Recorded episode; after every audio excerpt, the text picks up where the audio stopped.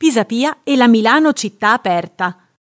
Giuliano Pisapia è stato considerato l'uomo della rinascita milanese.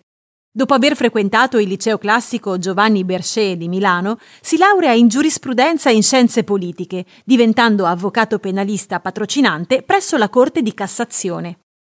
In età giovanile svolge inoltre attività di volontariato nella Croce Rossa Italiana presso il Comitato Provinciale Milanese, Deputato per Rifondazione Comunista per due legislature, dal 1996 al 2006, Giuliano Pisapia è stato sindaco di Milano come indipendente di sinistra dal 2011 al 2016, battendo il sindaco uscente del Popolo della Libertà Letizia Moratti.